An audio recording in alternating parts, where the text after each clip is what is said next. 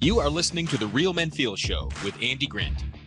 Real Men Feel encourages men to allow and express all of their emotions. Despite what you may have been taught, all emotions do serve you. Real Men Feel is committed to engaging in discussions that most men aren't having, but you don't need to be a man to join us. The Real Men Feel Show is produced weekly for your growth and enjoyment. Listen to us on podcast platforms including iTunes, Google Play, Stitcher, and many more. You can also watch the show on YouTube by visiting realmenfeel.org slash YouTube. Come back often and feel free to add the podcast to your favorite RSS feed or subscribe on iTunes by visiting realmenfeel.org slash iTunes. You can follow us on Twitter at realmenfeelorg and at facebook.com slash realmenfeelshow. All links mentioned in each episode are in the show notes found on the blog at realmenfeel.org. Real Men Feel is brought to you by the Good Men Project. Visit goodmenproject.com for more of the conversations no one else is having. Your reviews, comments, feedback, and participation are welcome during the live show and anytime in our Facebook group, on Twitter, or at realmenfeel.org. Now, let's get into this week's show. Hello, everybody, and welcome to another edition of Real Men Feel. This is your host, Andy Grant. And as always, Real Men Feel is brought to you by the Good Men Project for more of the conversations most men aren't having, but they really all should be.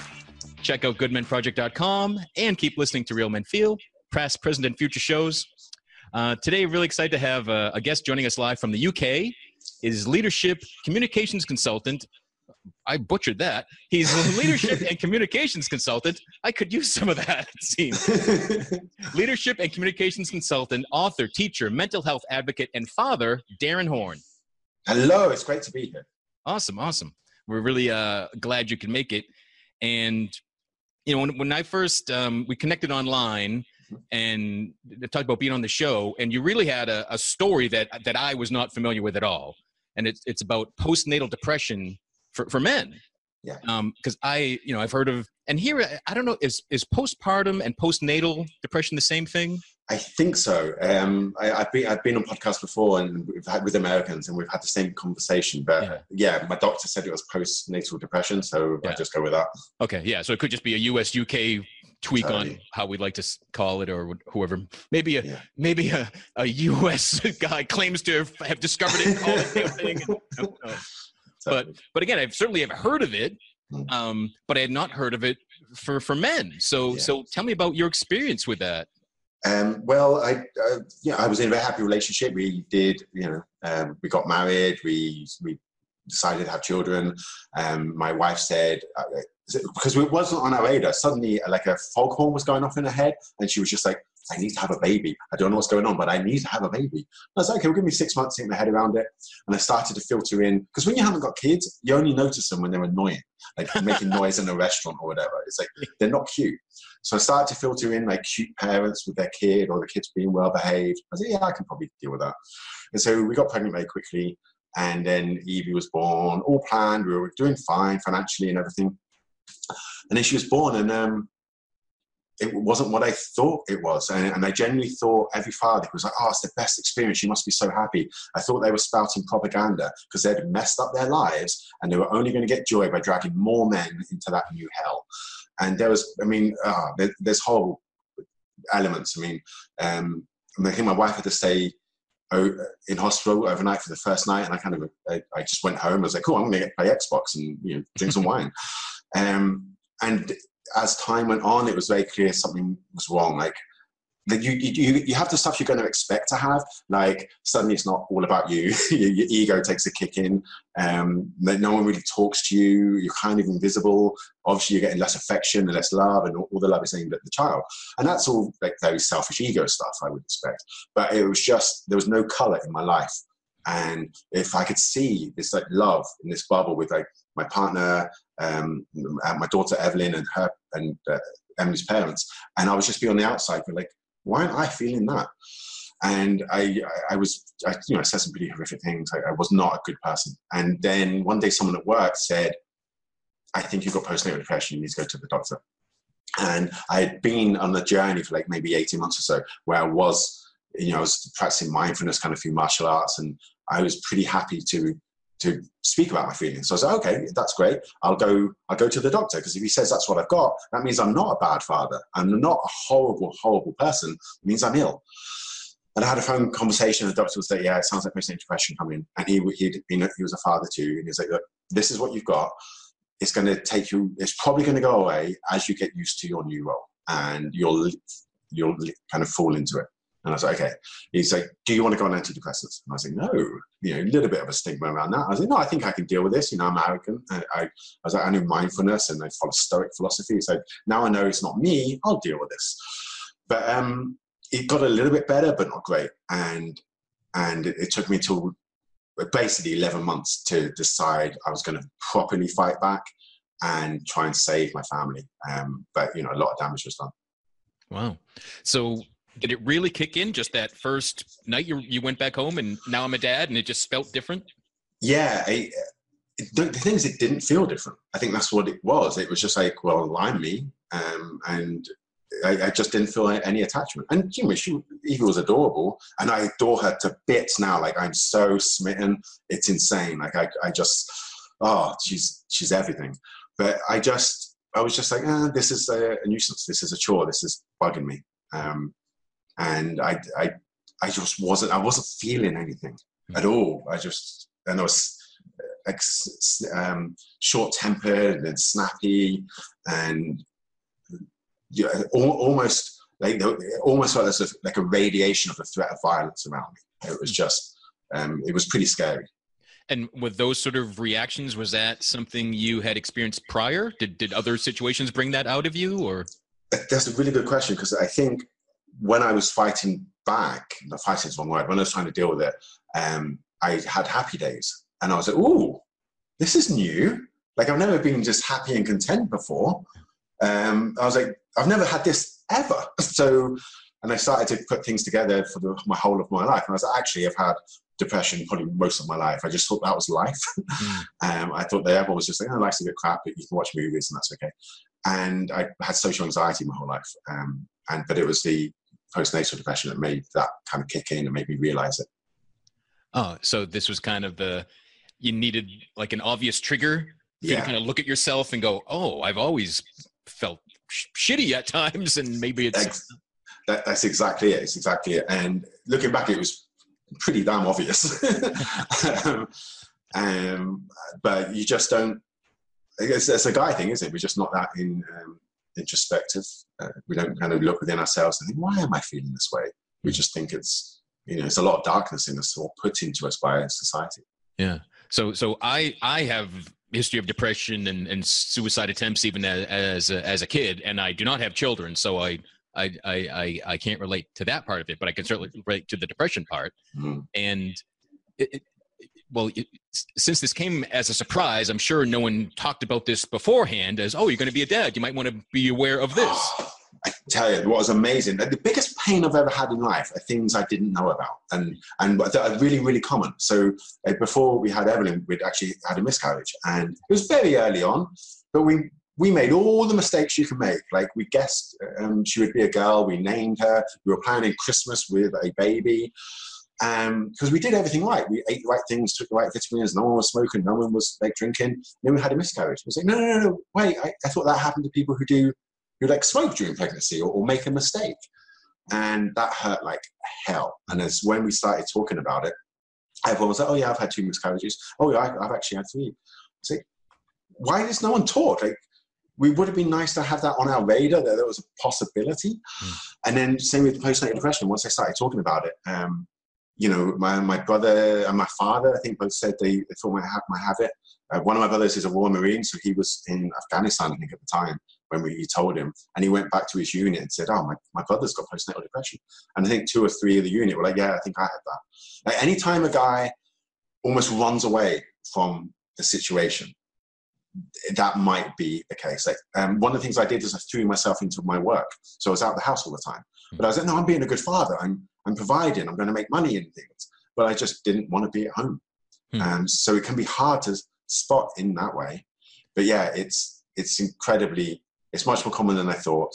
Um, and which is kind of why I've also been raising awareness because it breaks my heart when I hear about a father leaving their family like six months into the, the birth of a child. And I just think you don't know what you're missing. Like if you could have just hung in there uh, or got help to get to like the first six months is kind of like an alien being. Certainly the first three months, it's like a purple gremlin or something. But then like personality starts to show and they start to recognize you and laugh and then they just become a joy. And uh, it's, I would have been, we have ended up getting, we have separated, um, but we're very, very close. It's very amicable. And I see Evie all the time. So it's just, I just want to raise that awareness so that people um, don't throw away something just because they're ill. Yeah, because it sounds, and and I see this uh, uh, over and over for men when when when one man is kind of brave enough to admit, "Wow, this thing's going on, and I don't know what to do with it," or "I'm really dealing with this," and other people say, "Oh yeah, me too, me too," yeah. and like, but it's it's almost like beforehand, it, it like people don't like like, hey, I think I'm really feeling depressed over something. Does anyone else have that? and, you know, exactly. Like, we we almost like we're we're willing to admit things only after a lot of pain. Yeah. Yeah. Absolutely. And because it feels, you know, we, are indoctrinated to be strong and not talk about our emotions and um, not make mistakes, and we don't want to be laughed at. And like one of the silliest things I've done is I didn't want to marry my wife, like who is amazing and and way out of my league. and I and I had that moment of like mindfulness, like, okay, what is it? Why don't I want to do this? Like, I want to spend the rest of my life with her, so why don't I want to get married? And it turns out I didn't want to say the vows in front of people in case I cried, and I didn't want to do the first dance because I don't dance. When you say it out loud, that's idiotic. it's like if you cry, people that love you, and if you can't dance, it's not really dancing at a wedding. You just hold each other close because you, you kind of haven't been talking to each other the whole wedding because you're all off doing things. And then it's like, oh, there you are, my wife. How yeah. are you doing? Right. And then that, you just that, kind of rock. yeah, that, that's the night. You're the star. You you can go dance good or bad. You can ball every moment. It's it's up. It's all up to you. You're calling the shots. uh, yeah, exactly. So I think sometimes we create a fear when there's no fear, and that's an issue with like anxiety mainly. Um, if you pull it out of your head and say it out loud, it's like, what am I worried about that for? Hmm. So you mentioned that before you realized what was going going on, you dealt with this depression and anxiety by trying to run away and and really working more than you needed to. Yeah, absolutely. Um, and I was working. I was working long hours, and I, I would just go out a lot, and I would leave. I think on the first day back with the baby, which is a weird experience anyway. Um, I was like, I'm going to go to work, and I didn't have to because it, it, it, was like, like entrepreneurial, like it was a martial arts studio. But I just left. So I left my, you know, my wife who was um, overwhelmed as well and scared and all that kind of stuff on her own. Like 20, 30 minutes later, her parents turned up, but it was, um, yeah, it wasn't a good time. So, so once you got the help and realized oh this this is a thing. It's not just i'm not i'm not just being a dick. I'm not just an yeah, asshole. Yeah. something's really happening. Yeah. What did you do with that knowledge? What did you do to to overcome this or get through it well, I like playing computer games. So, and I, what I've learned from computer games, if you're playing like a role playing game and you come up against like an end of level boss, and depression is the mother of all end of level bosses. Like it's gonna kick your ass. But what you do in a game, like role playing games, is you get all your companions together. You use every single scroll, every single spell, every single weapon. You're eating like apples and pies to kind of get your health back up. Like you use everything. So I was like, okay, this is late into the battle. I'm going with everything, everything. So I went on antidepressants. So um, to see if they would work, I overhauled my diet to the ketogenic way of eating, hmm. where you eat tons of fat and no sugar, and that, that really did, I think, had an impact. Um, I started reading more and finding mentors. There's a great. Um, I knew that Stephen Fry had talked about mental health. There's a guy, an author called Matt Haig, whose book Reasons to Stay Alive is phenomenal, and that really helped me.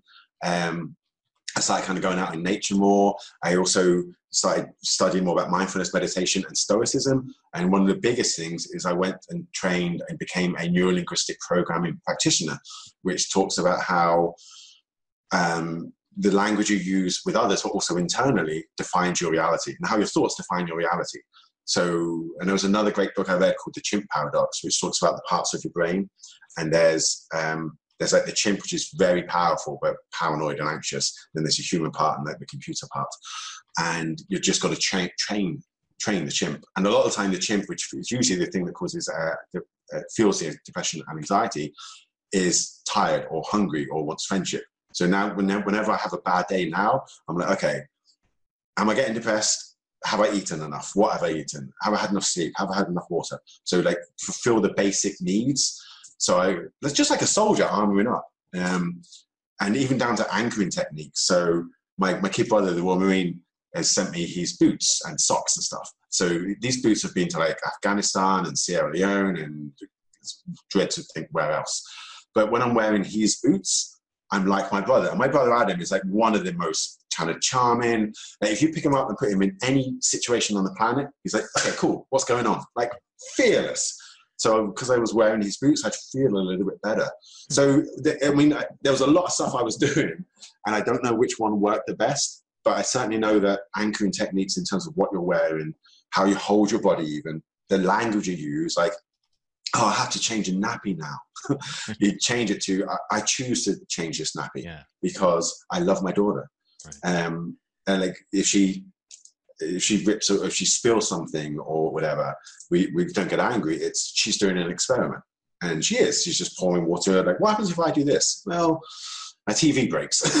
but you found that out. so, um, yeah, neurolinguistic program definitely helped. So, and it, it's it's quite a cliche that you know in every challenge there's a gift, but it yeah. really sounds like you know this. Your daughter showed up to throw you into depression so that yeah. you could really wake up and realize yeah. how much better life could be. And I think that's a nice way of looking at it. Like, just why I don't like the phrase like you know fighting your depression because fighting is like harmful. It's it's um, and it suggests something you might lose. It, it's not something you really. It's like the weather. You just batten down the hatches, wear appropriate clothing, wait for the storm to pass. But it's also part of you. Like, like anxiety is a good example because anxiety just wants to keep you safe. It's like, dude, that's dangerous. And you're like, is it? it's like, how bad is it going to be? But in your head, it's like, yeah, that's atrocious. These these people are saying this about me, or or what if this happens, or what if I lose my job? And you just got to bring that kind of element of reality into it. And I think it's easier to deal with stuff when you thank it. Hmm. So you, if you're like, okay, thank you, anxiety. I get what you're trying to do. I don't need you right now, and I have got this. I can get a flip chart and show you all the evidence of when we have done that before and we survived. Like we can do it again. Like whether it's something like this, or if you get nervous over a presentation or whatever. And I'm talking at this point, it's like low level anxiety. Like I've had the full on anxiety attacks where you're in hell. Um, but again, I think medication helps with that. I, I, I, started using Bach flower oils. Have you heard of those? No. Um, and you just like, there's ones for all types of different things, but they, they can help. Mm-hmm. I'm now also trying CBD oil. Um, like I, I, I'm just always adding tools to my toolbox yeah. because as, as you, you, know, you know, if you're deep in depression, deep in anxiety, you're just in hell. It, like, it's, it's, dang, it's, yeah, it's horrible. So um, I, yeah, if, if if you want to change anything or feel different, you've got to be willing to do different things. Yeah, exactly. Yeah. And you need them around you, you know, because the depression is like, oh, it's too far away. Yeah. Like, don't don't go to the bathroom to get that. It's too far. Yeah, so it's not worth it. You're not you're not worth walking those five steps. Exactly. And then you need, you know, thankfully now I've got loads of wonderful people in my life, loads of coaches as well, and um, and everyone's really understanding because I think with, with anxiety as well. Um, sometimes I just need to take a break. I think I'm an introvert, so social interaction drains me. Hmm. So sometimes I'll just go upstairs and just disappear for 20 minutes, and then I'll come down, and I'm okay. Um, and people around me understand. Anyway, I can't remember what the original the original one. It was a original question was, but yeah, that's no, just, my long answer. no, it was good. It was all the ways to deal with it. So that's yeah. good to have a long answer for because yeah. there's really there's limitless ways to deal with things. Yeah. Um, but much like you, when when I was depressed and suicidal, you know, I didn't think it was like I thought I was depression.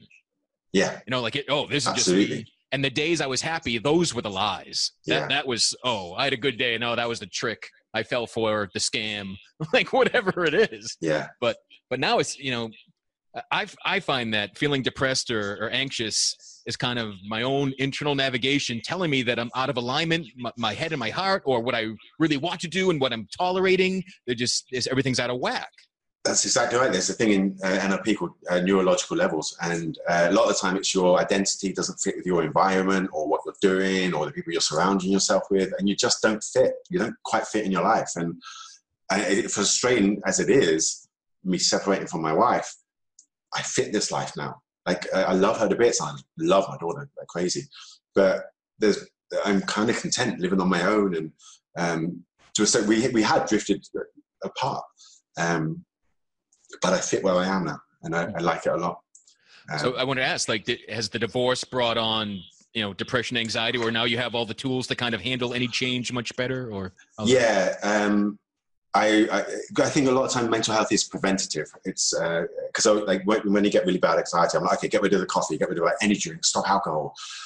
Um, and then the anxiety goes away. No, I'm feeling okay. I could probably chance a coffee. it's like playing, you always just pushing the barriers. Like, I, I, think I'm well now. It's fine. Uh, so, um, sorry, what was the question? What did you say? Just has the divorce brought up oh, some oh, yeah. depression, um, anxiety, or yeah. was that? So just, I, oh I, went very preventative, which is why I started going on CBD oil. Yeah. Um, hanging out with my da- daughter is amazing. I'm watching it, and it. Does, I mean, I had a bad depressed day the other day. Um, everyone could see it. And but it was mainly because I, had done a lot of training that day and I hadn't eaten properly, so my body was knackered, had no energy, and then it just kind of creeps in, and then say this is rubbish. uh, you know, you're going to fail. This is going to work out. And, yeah.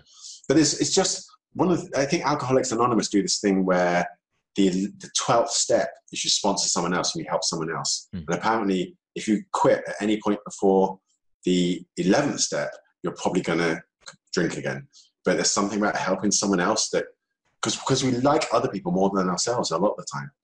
So what I started doing is just helping other people. And so I'm, and because I want to help other people, I'm still researching ways to be mentally healthy. So, you know, you follow people like Mel Robbins has, um, no, somebody else actually, um, Vanessa Van Edwards, I think, who says every time a red light, she runs through all the things in life that she's grateful for. Mm. So I do that now. Um, every time I hit a red light, I'm like, okay, what am I grateful for?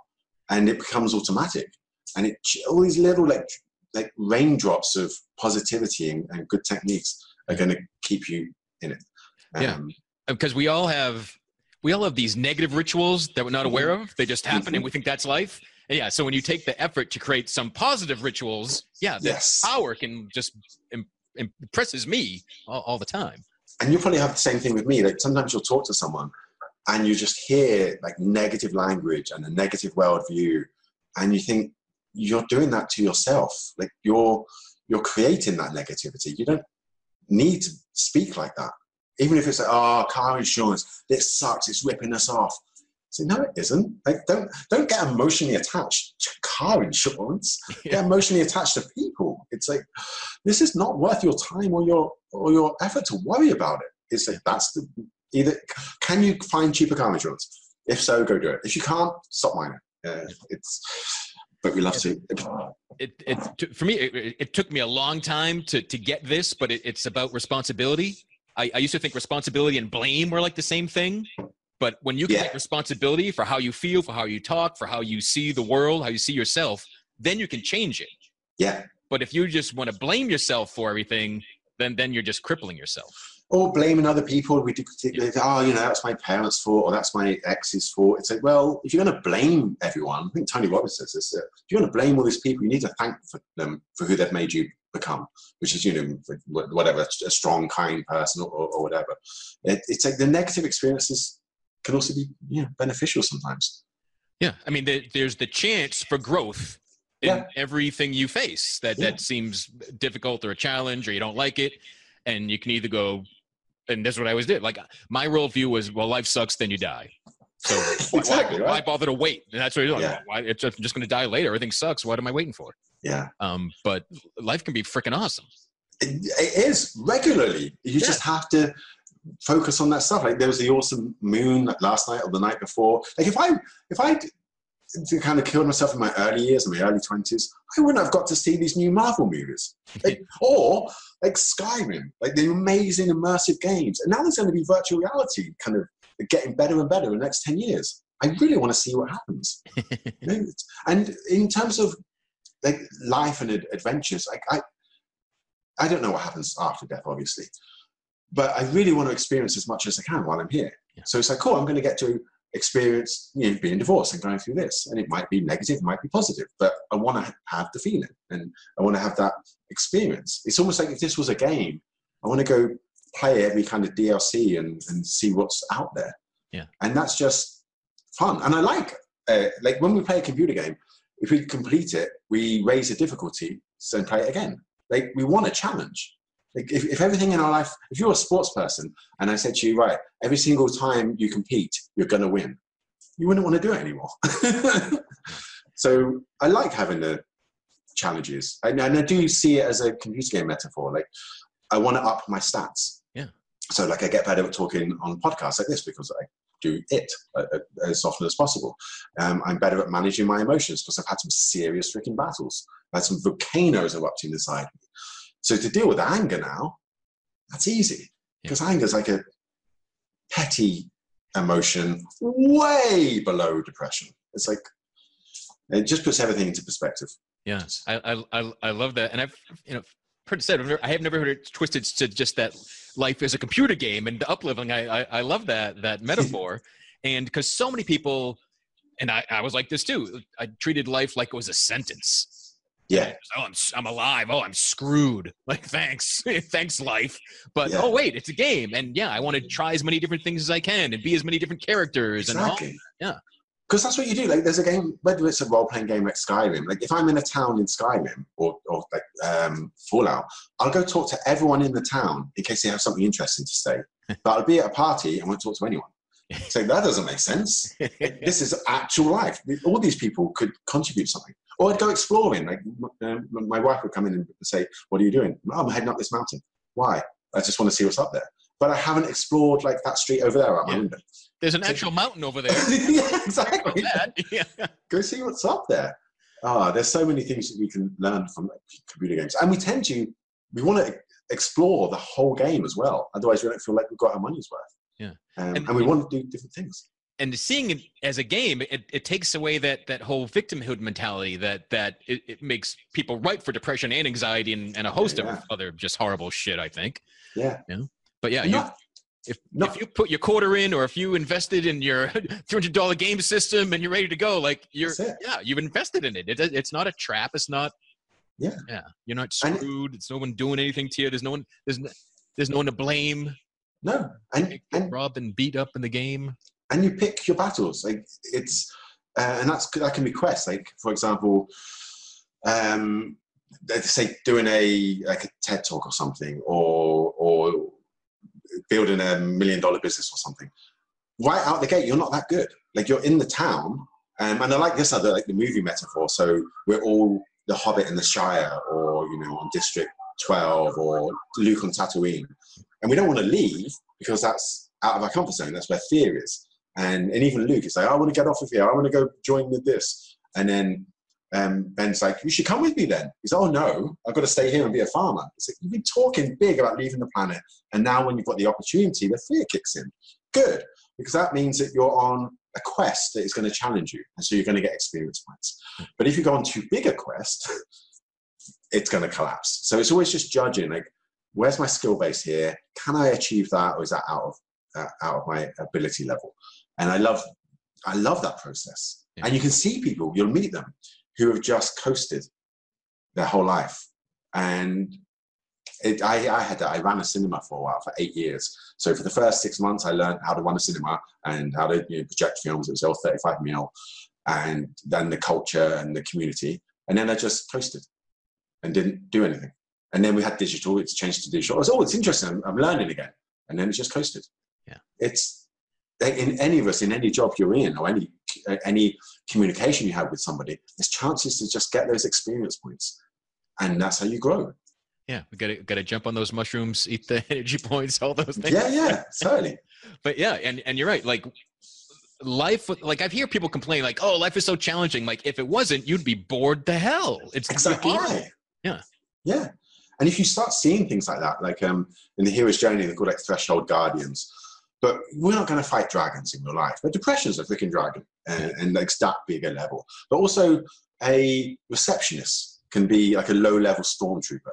Um, and we use language like this. We say, oh, you know, that person's a witch, that person's a troll. Mm. Good. Like the biggest fear people have about doing what we're doing right now is getting trolled. And I want the trolls because I'm the hero of this journey. It's like that's how I, I, I grow, and I'd rather you know I've got some skills to deal with it. Your exes, sorry, someone just said in the chat room, "Oh, my ex is a dragon," in a good way, I hope. Um,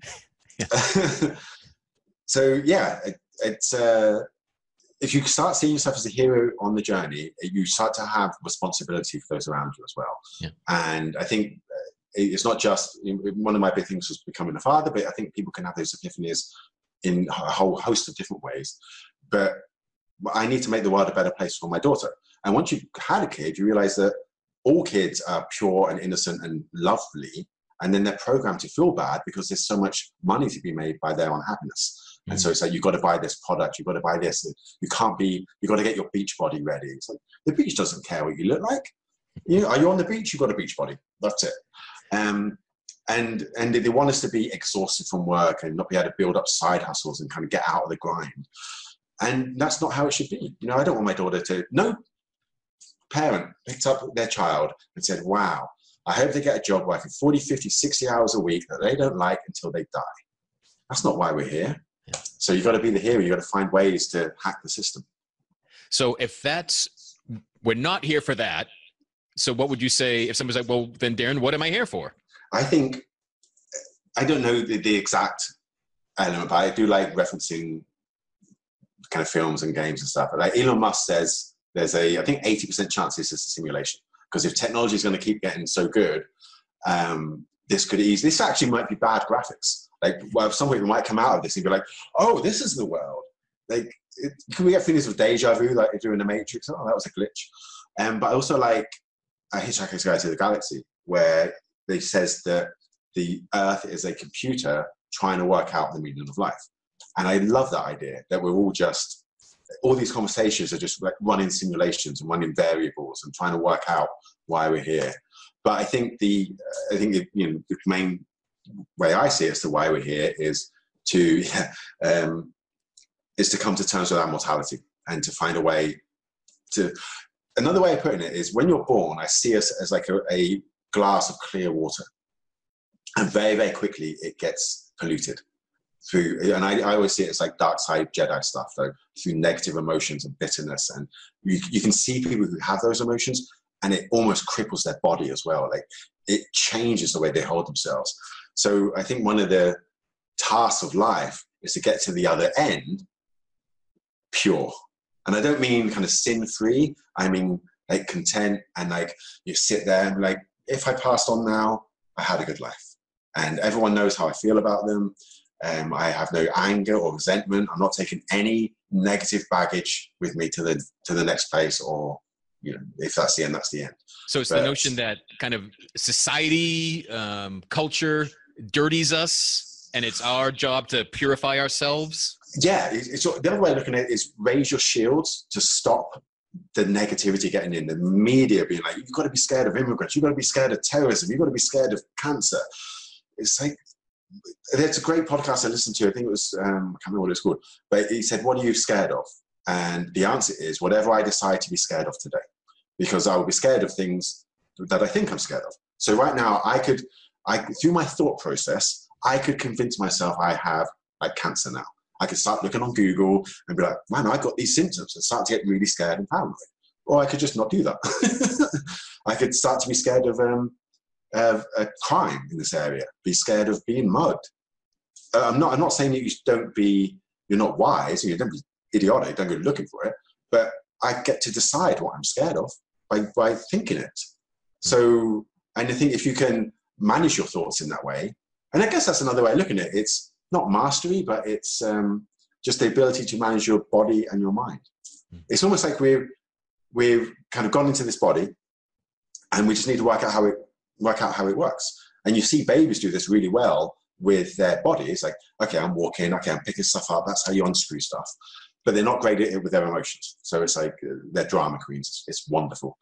But then as adults, we become slave. We can become slaves to our emotions we don't want to be slaves to our emotions. I know that was a lot of answers in there, but um, Yeah. I genuinely think it's that moment of how many people can't sit quietly in a room with their thoughts? How many people need to put music on or the TV on or something to distract them from their thoughts? Right. And it takes training, but I think if you can just sit and be like, okay, let's see what happens and just see where my thoughts go. Um, but I'm sure the answer is different for everyone.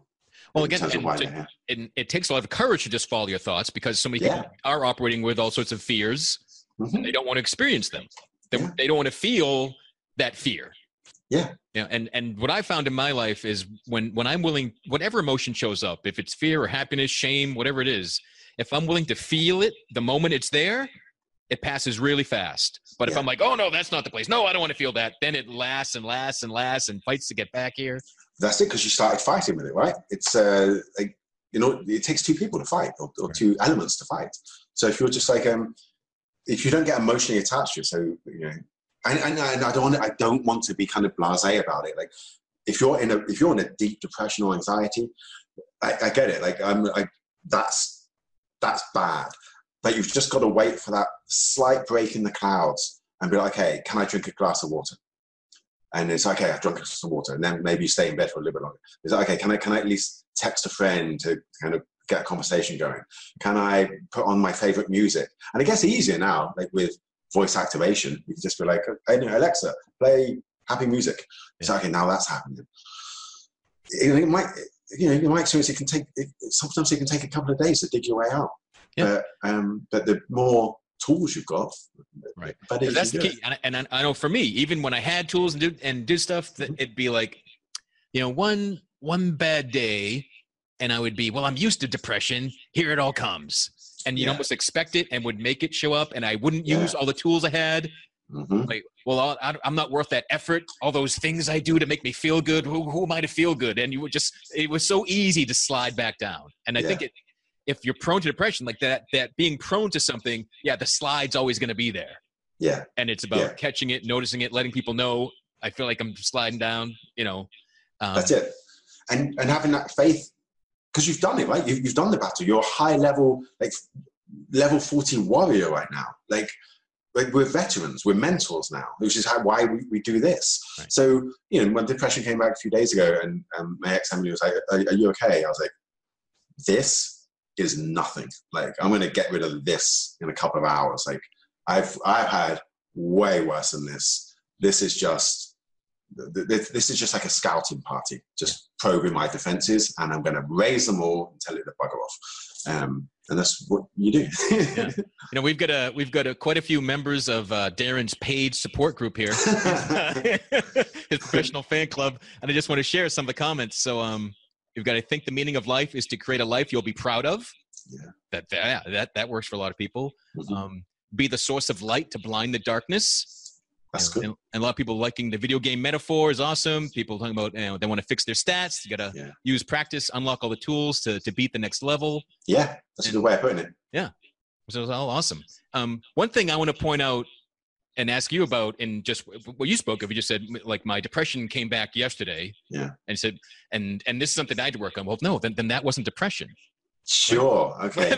right? Oh, I was feeling down, or like I'm I'm feeling whatever.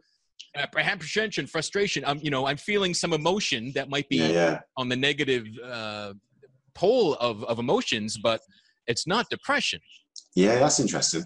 Um, it's interesting. Unless you're truly like on your knees, bawling, and I can't do anything. yeah, yeah, yeah. You know, Okay, so I, I, I get no. There's some validity, validity to that. I, I guess it was, um, like I said, a scouting party. So it wasn't depression, but it was the scouts. Yeah. Just being like, if you don't do something, you're going to start heading down a, a road where you don't want to go. Right. Um, but I get what you're saying because people. That's one of the issues you have, right? In Yeah. mental health is is always taken seriously because people overuse the word, "Oh, I'm, I'm so depressed" or I'm, "I'm so anxious." It's like, well, you're just a little bit stressed right now. yeah, Um, right. Um, whereas you're right, like I can have a little bit of anxiety, but man, yeah, I remember breaking down in the kitchen and bawling, like not being able to breathe, just horrendous. Um, And so I yeah, to, to, to, to sit with, with my own thoughts if, if I'm like, I feel that like, well, all right, well, what am I avoiding? Like, what, what am I afraid of that I haven't named yet that that might be lurking? What you know, what is it? And again, it's that willingness to feel yeah, yeah. can can put off that you know that blind you know uh, unhinged anxiety or depression. If you're willing to feel what's you know all the uh, steps before you get there, because Yeah. they're there. It's not just one day, boom. yeah, It, it can feel like it, but it's because Yeah. we're not aware of everything else that's been shifting in in us. exactly right. And sometimes, you know, I, I- think there's another metaphor where they said, um, uh, like it's almost like you're in the water and people are handing you weights, and it could just be a tiny piece of stress that they then drop on, and that's what pushes you under.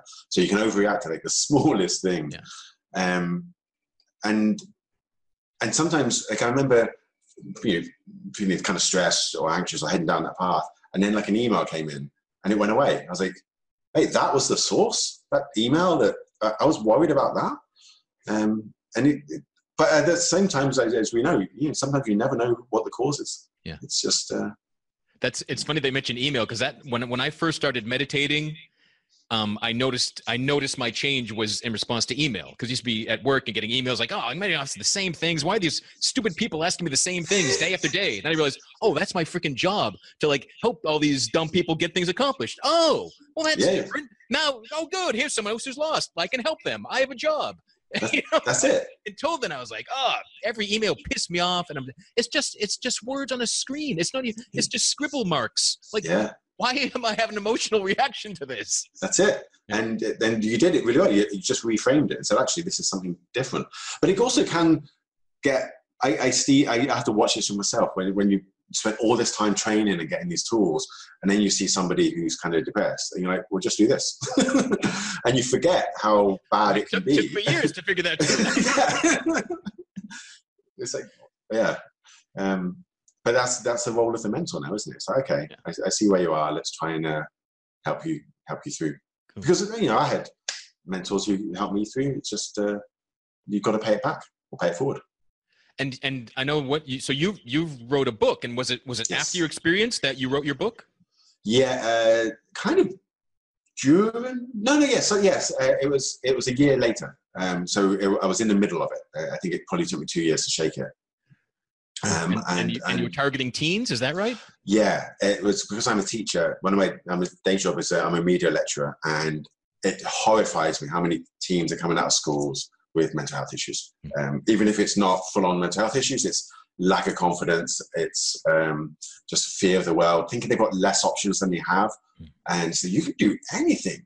Anything you can go to other countries, you can go live in uh, on beaches in Thailand and make money online. They don't know the options that, uh, that are around them, and it's not anyone's fault. It's just that you know their parents have uh, almost uh, talking to them as though the world is the same Yeah. as when they were young. It's like that's changed. So they expect them to leave school, get a job, and do that job for the rest of their life. It's like, well, that's changed. Yeah, yeah. get- Limitations get passed on unless someone challenges them. That's an excellent way of putting it. Limitations get um, passed on. So I thought, well, okay, I've learned quite a bit here. I'm going to aim it at teens because, um, you know, my depression probably manifested when I was a teenager, and it was it is just a fun kind of book. It follows the hero's journey. In fact, this one behind, well placed. So, so what I realized when I was depressed is the depression is like, don't read a book. It's a lot of work. There's so many words on the page. Don't do it. And I found Matt Haig's book really good because a lot of it was blank pages, was just bullet points. So it's very short. It's only like a, it's less than 100 pages, and it's short chapters. Like some of them are just a couple of pages because then you get that feeling of like, oh, I read a chapter. So there's that accomplishment. But it is it's it's laid out like it's called uh, level up your teens, meaning you know, level up your teenage years. And and the, the so it starts off with like you are the hero of this quest, not an NPC, you know, not a non-player character. Like this is your life. Then it's like answering the call to adventure, which is you know Obi Wan Kenobi being like a oh no R two D two being like help me Obi Wan Kenobi, you're my or Gandalf being like you should come with me, but we don't want to do it because it's scary. But that's how we grow. Um, casting the spell of imprisonment is about uh, limiting uh, self beliefs and all that kind of nonsense. Then it's armor up, you know, get your appropriate armor, your appropriate. There, there, there- these two walls on here uh, help you feel strong, which is why I got it. Uh, time travel, not in a good way, is about how we. Um, oh, why is time travel not in a good way? Um, oh, that we don't, we can't look after our future selves. So, like, can you imagine if, like, you at 20, had been putting money aside, and then came through life and was like, I love you so much. I've saved like 20,000. Um, and we, we also create negative events in the future. And, and we just don't do it very well. Um, who is in your apocalypse squad? So that's about pulling your squad together. Like who's going to help you deal? Like again, depression is like the apocalypse. So who can you reach out to? And then it's um, why it's amazing to be adventuring now, why it's amazing to be alive. And then it's just tons and tons of recommendations because I can't answer everything in a book. so there's like other books they should read. There's TED Talks that they should listen to. Hmm. There's um, the people they should follow because it needs to be kind of dripped in. But yeah, it's uh, it, it sold okay in the UK, not so much kind of outside of here. But it's a really fun read. It's got really good reviews on the UK Amazon. Um, but that's the first step. It was like because we have we don't understand how the world works. And thankfully, you know, I had a mentor. But he said in the January, um, he was like, everyone should write a book. Everyone's got a book in them. It's really easy to do now, and teachers should do it particularly because you've got a subject basically. Know, and I was like, okay, I'll do that. And that was my first step getting out on Amazon and then in uh, Barnes and Noble. I was like, oh, the world isn't what I thought it was. Like, you have a lot more options and power than you think you have. Yeah. And it was my first step in being vulnerable, which is a leadership thing. You know, the reason we love John McClane in the first Die Hard is because he's crying in the toilet, picking glass out of his feet. You know, then he becomes like a superhero in the follow-up ones. It's like, no, John, you're, you're a beat cop that nearly died in the Nakatomi Plaza. You're not Arnold Schwarzenegger. Stop being invulnerable. And we see that with the Marvel movies, with like Thor crying now, Thanos crying, and um, vulnerability in Iron Man, you know, having PTSD and alcohol, alcoholism, and Captain America having a, a moral crisis. Like, no one likes Superman because he's a bit too perfect. we want the psychological mess of Batman. Yeah. And so, as leaders, if you can just say, "Well, here's my pain," you're going to attract people to you who who who love you for who you are and drive away the people who aren't interested in you. Yeah, if if if I don't know if such a person exists or ever has, but if you were somehow a human being and you were born and you grew up and challenge free and you were just you were just always just the Zen master from moment one, I don't know that you'd be a very powerful leader. No, exactly right. It, it, yeah, exactly. You need to be kind of battle tested to a certain extent. Yeah. Um, yeah, until and, you have your own notion of your own resilience that you can overcome anything, it's hard to convey that or spread that idea. Yeah, absolutely, exactly right. It's why you know I guess people in the military get nervous when they get like a a, a officer straight out of the academy. It's like, oh, okay, he's done a lot of theory, but how's he going to act in, in battle? Um, and all this is again, it's, it's taught all these ways of dealing with mental uh, illness you know, like the plan goes out the window with first contact with the enemy. You know, so I can be like, okay, when it comes again, I'm going to do this. I'm going to do this. I'm going to do this. And then depression is like, boom. Yeah. Yeah. What am I supposed to do again? right. Yeah. The, the, the things we want to fight or battle or the things that challenge us, they're resilient too. Yeah. Yeah. That's why and you they, need a you want a big toolbox and you yes. want to always be looking for new ways and open to new books and mentors and ideas of of yeah. of because there's you know, there's no limit to how good we can feel. There's no limit to how freaking awesome mm-hmm. life can be, too. So, and I've had moments when I'm just like euphoric, just euphoric, and I, I might be meditating more, and I think I'm, I'm making progress with that. That's that's a, a, new thing for me. I've just become much more open-minded. I call it kind of woo-woo, and I'm just like, I love the idea. I just love the, all ideas right now. Like, there's a big kind of flat Earth movement, and um, and everyone's like, oh, these guys are idiots. I'm like, well, why do I believe that? The, I mean, I think I believe that the Earth is round, but why do I believe that? Just because I've watched like Star Wars a ton of times and I was told it at school? Like, I don't know. I haven't studied it. I'm not like scientist. I just I'm just told that it was. Um, and then, but then I think I'm more into like, why do you think it's flat? Like, I just want to know. Like, tell me more. And then I think I almost hope you're right because what a plot twist! I'm like, oh man, they got me, man. Yeah, that's, that's, that's amazing. That's something that I've I've certainly as a as a in younger days I did not like this, but I've I've grown to uh, enjoy being wrong. Oh, I was wrong about yeah. what I thought. Awesome, that's so cool. I know, right? Like, the world is so much more exciting. It's yeah. uh, when when you allow yourself to think that way and just be curious. Just yeah. be curious about all the wonderful things that can happen. Yeah, when you realize there's really there's no right or wrong to you being right or wrong. Yeah, yeah. It's just exploring and new levels and didn't know it was there till I went there and exactly. It's all good. And know, and I'm, I'm, getting a little bit more interested in like I just I, I, just think there's now potential for everything. I just think the world isn't what I thought it was. Hmm. My mind isn't what it thought I thought it was. So now I'm like, ah, do you know, uh, is it is the past life thing a real thing? I might go do that. Um, I went to like a sound therapy session. I'm just I'm just curious about the whole world right now, and uh, I, am just uh, you know I've met some amazing people, and you know who, who knows what the truth is. Yeah. But I, I want to go experience stuff and work out for myself rather than yeah. just reading a book that that's not true. Yeah, the best way to to learn is your own experience, and the and the one thing no one can you're wrong but no that was my experience oh yeah well exactly. you, you, can't be if you're living your experience and your vulnerability your authenticity all comes from your experience you, you yeah. be challenged on that it's just like doesn't mean exactly. it, it's you, this might not be your experience might not work for you but look this is who i am and these are things that helped me yeah yeah exactly right i, I had a pretty extreme experience with uh, like a, a, a, coach like an energy healer and uh, he was doing like high level neuro linguistic programming so he was like, okay, well, take me back into the past, into your past memories where you um, where you were, had depression with your wife, and you know what's there. He said, "What do you look like?" I was like, "I'm not even human. I'm like a, I'm like a big werewolf, and I'm, I'm just scratching my wife." And he's like, "Okay, what do you want to do?" I was like, "I want to I want to kill the werewolf. Let's go." like, and he was like, "No, like violence is wrong. It's, it's like you need to heal your wife first. I was like, "Okay." So I kind of did a sky, and it's all in your head. Hmm. Skyrim's a spell, and kind of healed my wife, and then the werewolf went away and my wife stood up and, and she was fine. And then I came kind of back out of it. But what I'd basically done is healed that memory.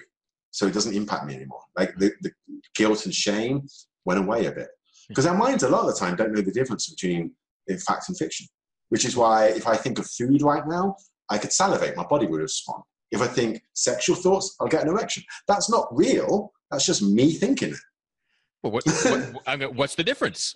Right. I, and right. Whatever you know, real and like what's the like all the perceptions, everything you think is real is because your brain is deciding things. So yeah, like because I hear there's people that like with if they have a really vivid dream, oh thank God it was a dream, it wasn't real.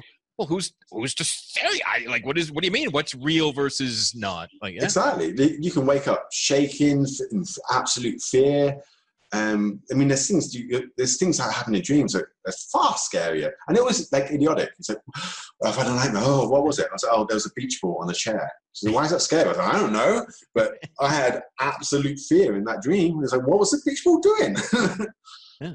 Um, but so maybe that's like, just a whole never. It's a whole nother level of the game that we just aren't sure how it works. Exactly right. And then I think, well, this is just my perception, like the way I perceive. Because I'm really, really interested because people get very vain. It's like, well, what do I look like?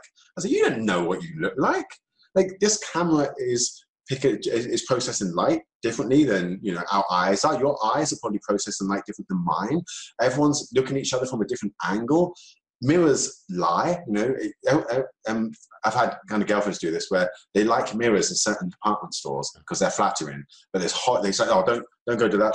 Um, don't go to the toilets in that restaurant. They're horrible." It's like they make you look atrocious. It's like they don't change the way you look.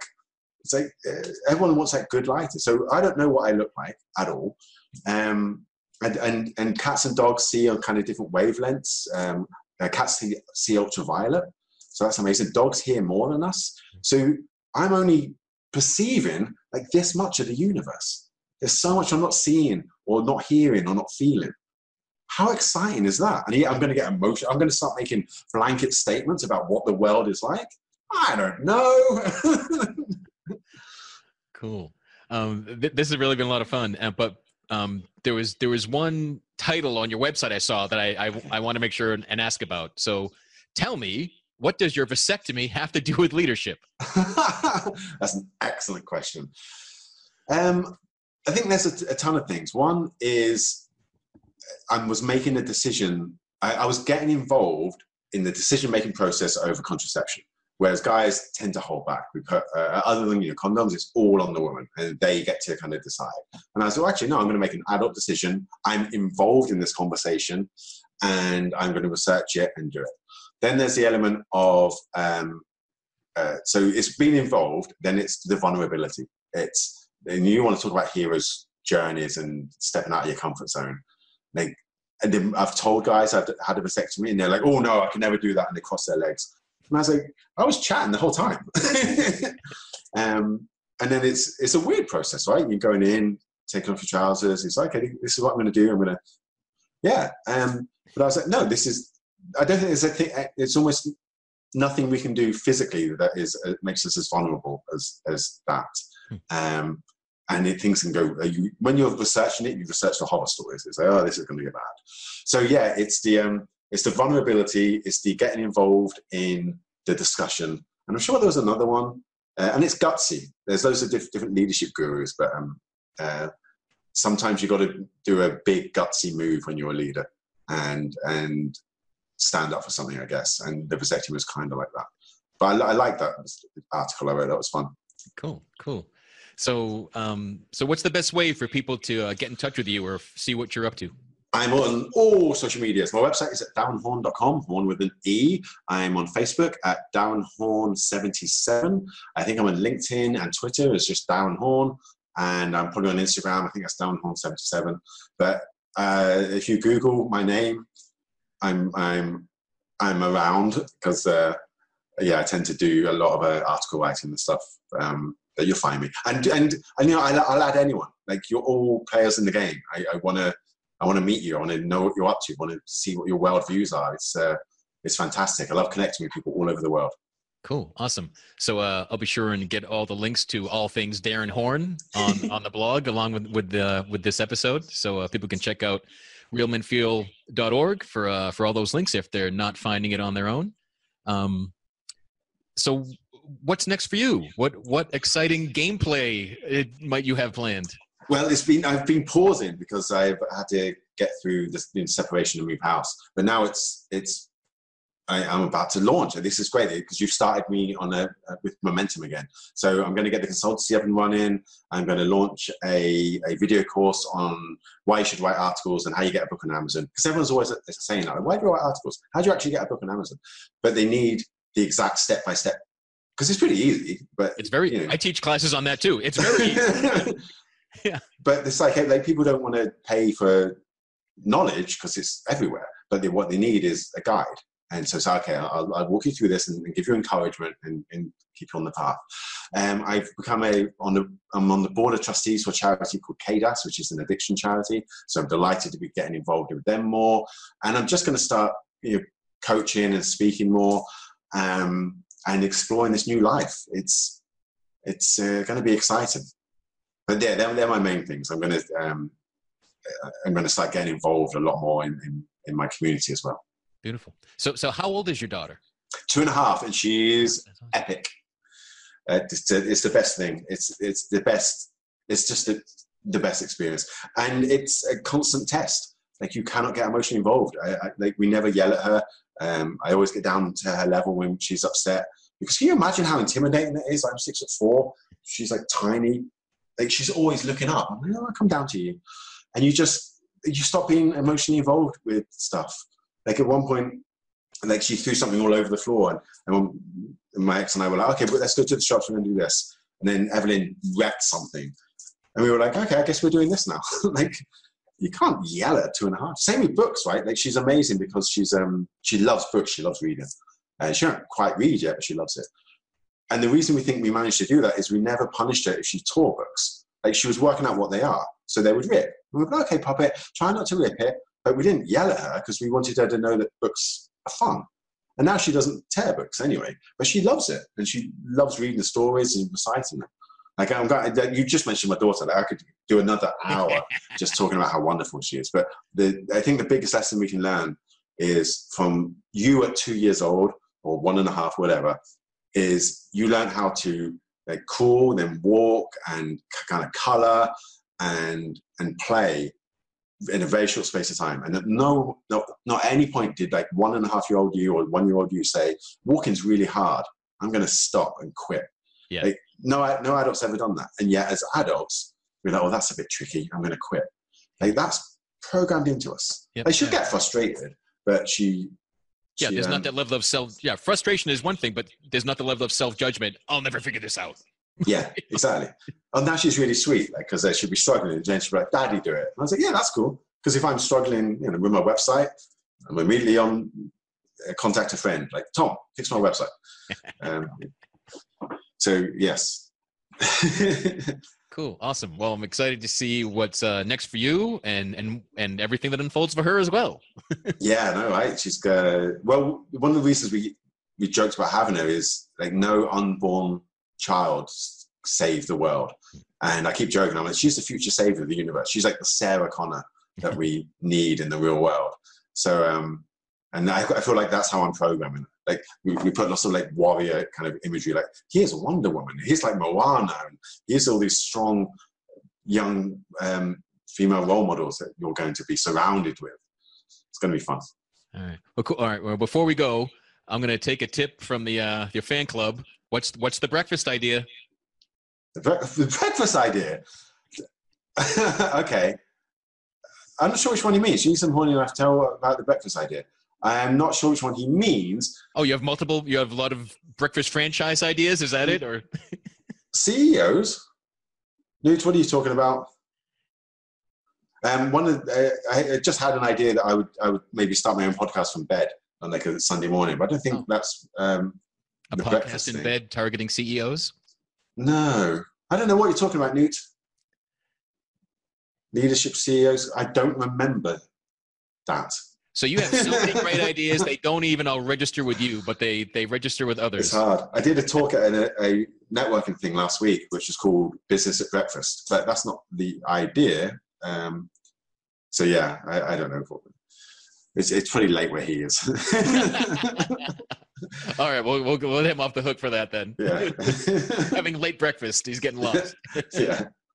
Well, cool, uh, Darren. I thank you very much for coming on and uh, and sharing your experience and your vulnerability and authenticity. Mm-hmm. It was a lot of fun talking to you. It's uh, I, I love meeting guys that I really connect with and feel their passion and it's hard to believe like really you were depressed and then like oh yeah i was too like wow so just yeah. again proof that anyone can get through it right? Yeah. It, it does get better. You just got to be willing to face it and you can make changes. Yeah. And we become really good at hiding it. Um, because the depression doesn't want to be seen, right? It doesn't want it, it doesn't want you to start dealing with it. So it, it masks it quite well. Yeah. But yeah, you're right. It's been wonderful talking to you. It, it's uh, the more we go into this kind of life, the more and more people, I, men I meet who are just sharing their experiences. Beautiful. And I think it, it, should be something we're proud of. It's battle scars. Yeah. oh yeah, yeah. Show your scars, man. Yeah. yeah. Otherwise, you haven't lived. Yeah, really. totally. Yeah. Right. Um, I mean, you talked about ending life with that that as that clear water again. Yeah. But I'm kind of like, you know, I want my body, you know, bruised and beaten, and can tell that it's been used, right? And yeah, put, yeah. That run, run hard, and be put away wet, whatever it is. cool. But uh, so thanks again, and uh, I want to thank all the members of your fan club that joined us nice. today for the live. Um, thanks everyone joining us. Wherever you're listening to us, please post a rating, a review, a comment. Love to hear from you. Visit realmenfeel.org. Check us out on Facebook. Send us feedback, and we'll talk to you all again really soon. Thanks. Thank you for listening to Real Men Feel. Reach out to us at realmenfeel at gmail.com. Learn more about Andy Grant at theandygrant.com. Until next time, visit realmenfeel.org or the Real Men Feel Facebook group and share what you thought of this episode.